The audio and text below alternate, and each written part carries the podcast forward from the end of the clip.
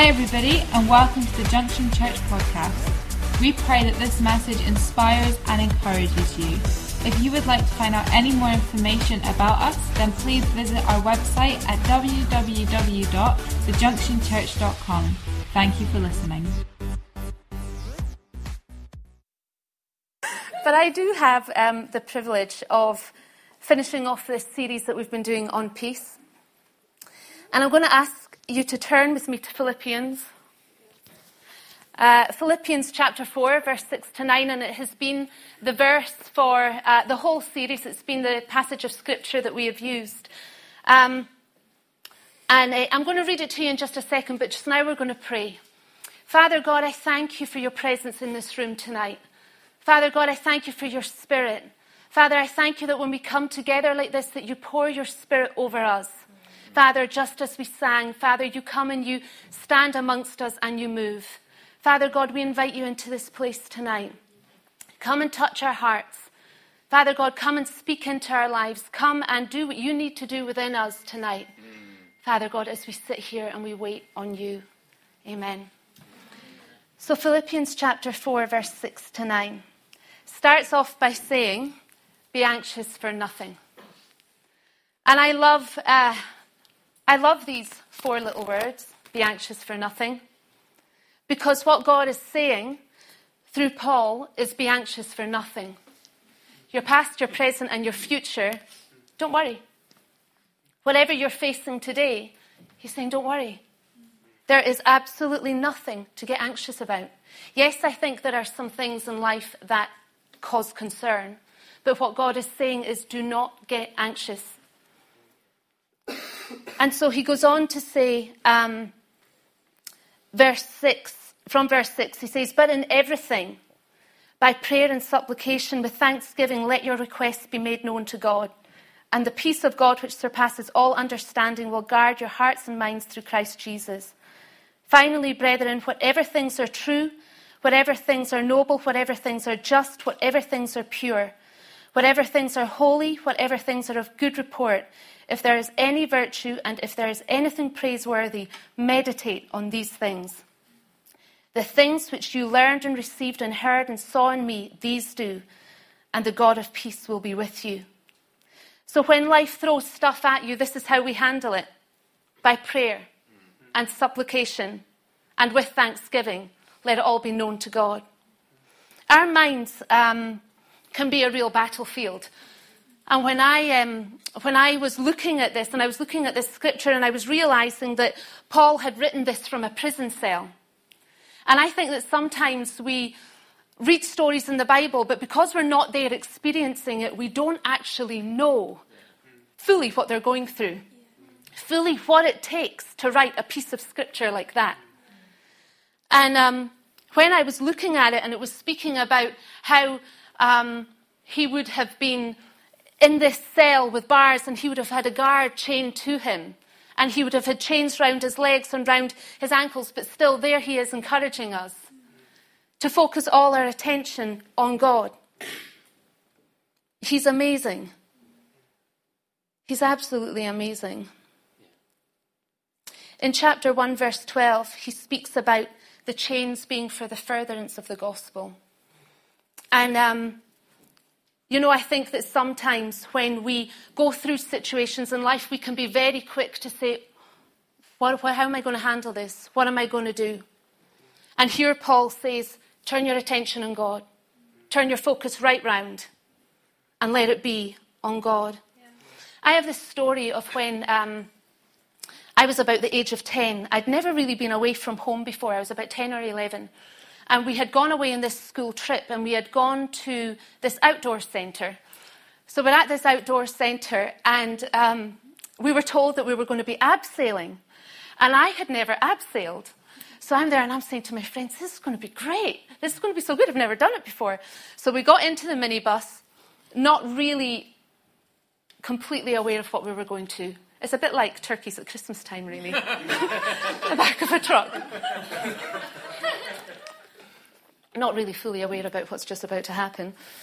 But there we were, and we were in this minibus and we were on our way. And I remember we got to this bridge, and it was a really, really, really high bridge.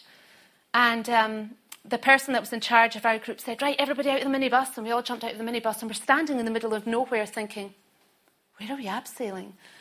And he said, Okay, we're going to abseil off the edge of the bridge. So immediately at the age of 10, I'm talking Naya's age, I'm talking this high. We looked over the bridge and we were like, What? And suddenly this fear came upon us like, you have got to be kidding that you're going to make us go over the edge of this bridge and just dangle from ropes.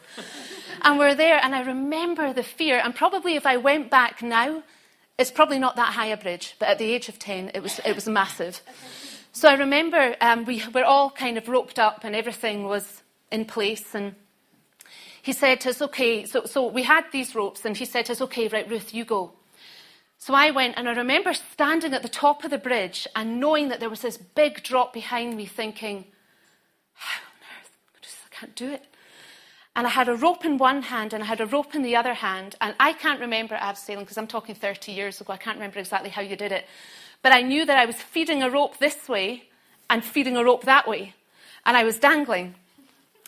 And so what I was aware of was that I had to go over the top of this bridge and just let my weight fall into the ropes. But I was also aware that it was a really windy day. And I'm there and I'm thinking, how is this even going to, how does this, how do you survive this? so I'm there and I'm, I, I, managed, I got to the top and I managed to just, he said to me, Ruth, just let your weight fall into the ropes. Right, okay, so I just let my weight fall into the ropes. And all of a sudden I'm, I'm thinking, okay, the ropes have got me. So I'm feeding the ropes through and I'm going over the edge of the bridge and I'm dangling down. And I had a lock uh, sort of round about here, there was this lock that was just sort of holding the ropes. And I'm feeding the rope up, and all of a sudden, my hand went up, and my skin right there jammed right into the, ro- into the lock. And I remember all of my weight holding that lock tight shut, and my hand being stuck like this. I don't even know what to do. Nobody can help me. I'm on my own. I'm hanging off the edge of a bridge. So I'm there and I thought, right, okay, with this arm, I will pull up all my strength and I'll relieve my hand. Couldn't do it. Tried my hardest to pull up with all of my strength, and I couldn't get all my strength to just relieve that lock. So what I had to do was I had to just tear my skin of the lock. And I remember looking and thinking, not only am I absolutely petrified, but I'm now missing a section of my hand and I have skin stuck in the lock that is holding everything together. It was so awful. It was absolutely horrendous. But I remember being there and I remember my only comfort was in the fact that I was being held by the ropes and that I could see the goal. I could see the ground. And yes, I was dangling in the middle of nowhere. But there was a comfort in that. My comfort was in the fact that I was being held and that I could see the goal. Yeah. And so, whatever it is that you're facing right now, you are held mm. and there is a goal. Mm. Yeah. There is an end result. Doesn't matter how horrendous it gets, there is an end result, okay? Mm. And that is for somebody in this room tonight because I know that some of us in here have walked through some really tough stuff, but we're still here. We're still singing God's praises. And so there is a goal, and that is what your focus has to become. Amen? So, whatever you're facing, there's a finishing place in Christ. Okay?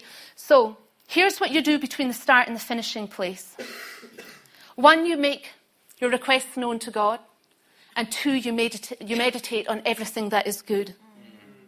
And when I say meditate, I mean to anchor your thoughts, to glue your thoughts, to secure your thoughts in the fact that God, who is the maker of heaven and earth, is holding you. I have something to show you tonight that I know that most women in this room have. Now, if you say you don't, I would be brave enough to say that I think that you might be telling a lie. I'm going to show you something right now. Now, all the girls are going to put up their hands. How many of you know what this is? You know what it is, don't you? Yeah, you know what it is. This is a lump of jewellery from my jewellery box. And we all, do we all have one?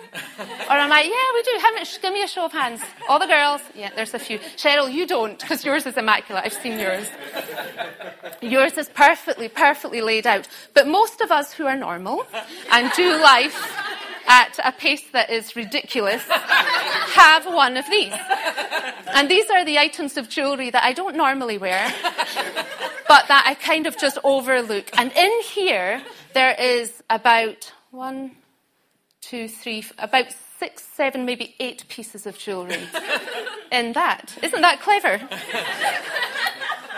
but it's amazing because this actually this lump of jewellery has sat in my jewellery box like this for about four years. four years. And everybody, all you girls are the same. You all, do you have one? You have one. Do you have one? Yeah, you have one. Laura, do you have one? You do have one. No. Mm. But this is what our thought life is like. It sits like this, this mushed up mess of worry and concern and anxiety for such a long time within our heads. You're all still laughing. Are you laughing at this? There's somebody out there with OCD or something that's looking like, give me that ball of jewellery. Is that you? Do you want it? I'll give it to you in a minute. I'll give it to you in a minute. I'm worried you're going to find something that you've given me. I'm worried that you're going to be like, I gave you that. okay, I'll give it to you in a minute. But this is how a lot of um, mindsets sit in our heads for a very, very long time. Do you know why? Because this takes perseverance. And it takes patience to unravel, okay? It's true. It's so true. But our mindsets, our thoughts sit like this for such a long time, for years and years and years and years. And sometimes it gets overlooked. I will go into my jewellery box every single, probably Sunday, I don't really wear jewellery through the week, but on a Sunday I kind of feel the need to make you look like I've got it all together. but so that's usually when the makeup comes out and the jewellery comes on. But anyway, but I look at um, I look at uh, this ball of jewellery every single Sunday, and I do this. I have my jewellery box and I'll do that, and then I'll look for all the other bits because this is just the lump of a mess. And so we all have or do we all have a lump of mess? Maybe we don't all have a lump of mess, but we all have stuff that's going to take perseverance and it's going to take patience in order to unravel it, for you to be able to start using it again and operating as you should be operating. Cheryl, this is for you, but let me check there's nothing in here that you gave me first. I really don't think there is, but I apologise. if there is, and don't let anybody else see it, just in case there's anything that anybody. I know, I know, I know. so in verse 9 um, of this chapter, Paul says to the church in Philippi, Do what you see in me, and the peace of God will be with you. So here's what we learn about Paul, because Paul was absolutely incredible. And um, he's somebody that we talk, to, talk about still today. And he's still shaping churches today. And he's still shaping lives today. And he's still. Um, He's still helping us and inspiring us to do our walk with God today. So, the first thing we learn from Paul, hold on just a second,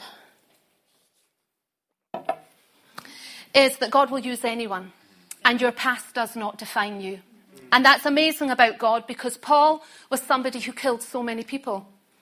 He was somebody who tried to stop Christianity. He was somebody who, way before he knew God, he was wild. And God will use anybody to, uh, God will use anybody in order to spread the gospel throughout the earth. And I, I love this. I love it so much about Paul because he, he totally is shaping churches today and he is pulling us out of our comfort zone on every single thing that he says. Yeah. Your past does not define you. Yeah. Your past does not define you. Okay, when you accept Jesus as your Savior, you leave your past behind and your journey has begun. Okay, and it's gone. Your past does not define you in the things of God. I think it's amazing how, I think probably most people that are in this room will have a story of somewhere that God is using them, but somebody said to them many years ago, You'll never be good at that. Some, eh, would be probably the most of us do. I know, I remember listening to Lisa Bevere speaking about it. And Lisa Bevere is blind in one eye. And because she's blind in one eye, her biggest fear was speaking in front of people. And it was working on a computer at school because when she had to work on the computer, she had to turn her head right round to look at the board and people would tease her because of it. And now she does, she sells so many books. She writes them on her computer and she speaks in front of thousands of people. God has used her in the areas where, she said, where people said she would never be, her weak areas. Number two is allow every season to shape your life and to make you bigger. Your personal life with God is very, very important. And one thing that I've learned over the last little while is that my worship time and my prayer time is the most important thing to me. It's the most important thing to me. It's the one area that that's where I get my strength. That's where I get my energy. And in chapter 4, verse 4, um, Paul says, Rejoice in the Lord always, and again I say rejoice. He was rejoicing all the time. Paul was amazing. In verse 10, he said, But I rejoiced in the Lord greatly. His life was full of thankfulness and it was full of praise. When we speak about things like Paul being stoned, I think we think to ourselves, oh, yeah, you know, he was there on the ground and they threw big stones at him. But there was actually a procedure that happened before that. And there were things like they were thrown from a great height onto the ground before the stoning even began. There was a lot of torture and hurt that went on before the stoning. And so he, go, he went through so much, but yet he says here, rejoice in the Lord always. And again, I say rejoice. He was full of praise. And number three is love others. Acts 17, verse 16 says, Now while Paul waited for them at Athens, his spirit was provoked within him when he saw that the city was given over to idols because he cared about them. He cared about the condition of their hearts and he cared about how they lived. It says, Now while Paul waited for them at Athens, his spirit was provoked within him because of the state that they were in when he saw that they were given over to idols. We have to care about those round about us. We have to care about our city. We have to care about our communities. We have to care about those that are round about us. Pro- Proverbs chapter 3, verse 3 says, Let not mercy and truth forsake you. Bind them round your neck and write them on the tablet of your heart. When we were down in Brighton in the summer, we go down um, every summer to the conference down in Brighton, and we were staying in accommodation at one side of Brighton, and my sister Katrina and her husband were at another side. Um, on the other side of the pier. So it was probably about a 20 minute walk, something like that. And this, it was very dark. There was this one night, we had been round at theirs for a while, it was really, really dark. And we were walking home. And we were really aware, we were walking with Josh and Naya, but because it was so dark and there was crowds of people, we just had our eye on Josh and Naya. So we're standing waiting to cross this road right at Brighton Pier, and there's this little boy, and he was probably about five or six, maybe. And he was just standing on the pavement all by himself, crying. He had lost his parents. And we're standing over at the other side, waiting for the green man to flash. All the cars were going uh, back and forth. And we could see this little boy crying at the other side of the road.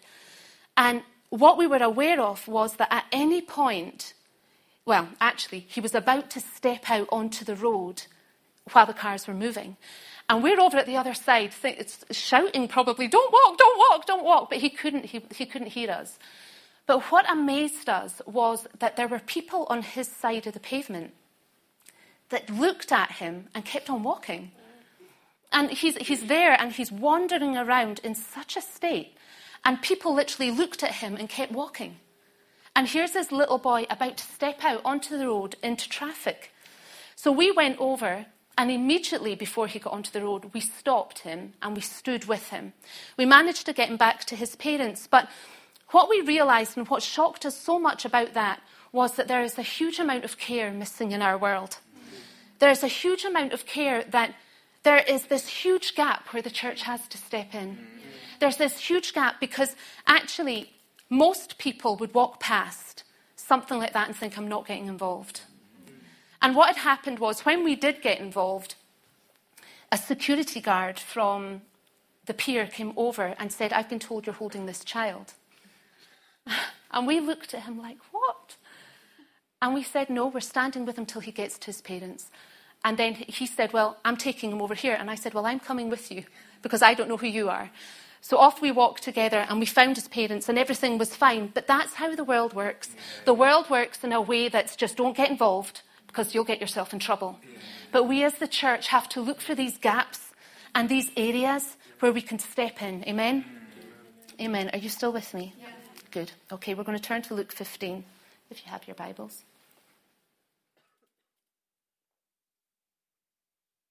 Cheryl, how are you getting on with my jewellery? Okay. Got one free. I'm just trying to, I'm looking, no, no I'm just going to get, no. It's all right. so Luke 15 is uh, a parable with three parts. And um, Jesus told these stories to people who shouldn't normally have been around a rabbi, but it's, he was sharing with them the heart of God. And the first story is about a man who has a hundred sheep. He loses one, he leaves the 99 to go and find the one that has gone missing. And it speaks at the end about how heaven rejoices over one person that gives their life to Jesus. The second part is a part about a woman who loses a coin and she sweeps her whole house in order just to find this one coin. And it speaks about the joy in heaven over one sinner that repents. And then you've got the third parable, and I want us to read this. Anthea, I'm reading the NIV version for this third, okay? So it's verse 11 to 32. Jesus continued, There was a man who had two sons. The younger one said to his father, Father, give me my share of the estate. So he divided his property between them. Not long after that, the younger son got together all he had, set off for a distant country, and there squandered his wealth in wild living. After he had spent everything, there was a severe famine in the whole country, and he began to be in need. So he went and hired himself out to a citizen of that country, who sent him to his fields to feed pigs. He longed to fill his his stomach with the pods that the pigs were eating, but no one gave him anything. When he came to his senses, he said, How many of my father's hired servants have food to spare, and here I am starving to death? I will set out and go back to my father and say to him, Father, I have sinned against heaven and against you. I am no longer worthy to be called your son. Make me like one of your hired servants. So he got up and he went to his father. And I love the response of his father here. It says, But while he was still a long way off, his father saw him and was filled with compassion for him. He ran to his son, threw his arms around him, and kissed him. The son said to him, Father, I have sinned against heaven and against you. I am no longer worthy to be called your son. But the father said to his servants, Quick, bring the best robe and put it on him. Put a ring on his finger and sandals on his feet. Bring the fattened calf and kill it. Let's have a feast and celebrate. For this son of mine was dead and is alive again. He was lost and is found. And they began to celebrate. Meanwhile, the older son was in the field. When he came near the house, he heard the music and dancing. So he called one of the servants and asked him, What is going on? Your brother has come, he replied, and your father has killed the fattened calf because he has him back safe and sound. The older brother became angry and refused to go in. So his father went out and pleaded with him. But he answered his father, Look, all these years I have been slaving for you and never disobeyed your orders. Yet you never gave me even a young goat so I could celebrate with my friends. But when, son, when, this son of yours, who has squandered your property with prostitutes, came home and killed the fattened calf, my son, the father said, You are always with me. Oh, you filled the fattened calf for him, sorry. My son, the father said, You are always with me, and everything I have is yours. But we had to celebrate and be glad because this brother of yours was dead and he is alive again. He was lost, but now he's found. I love this story because that father represents the heart of God for us. He sees us from a long way off. Every single one of us, he saw us from a long way off. And the moment he saw, even in our heart, this desire to come, he immediately clothed us with new clothes. Jesus was there even before we were. I remember as a little girl, I remember being in my room one night, and I must have been about, oh, I was really, really young. And I remember I had just given my heart to God, and I remember sitting in my bed and praying this little prayer and saying, God, I find this really hard because I go to church and nobody else is there my age. And I found it really, really difficult. And I remember falling asleep after I prayed that prayer and having a dream. And God spoke to me really clearly in that dream. And He said, Ruth, I'm with you always, even as I was with Mary as a child. I am with you always. I walk through every single day with you. Jesus was there even before I was. And that astounded me because even before, you know, when I prayed that prayer, I didn't even have to wait. God spoke immediately, He was just there. Brian and I have seen in countless occasions in our lives where we've needed to see God. He's been there, He's spoken. He's spoken clearly to us, He's moved for us.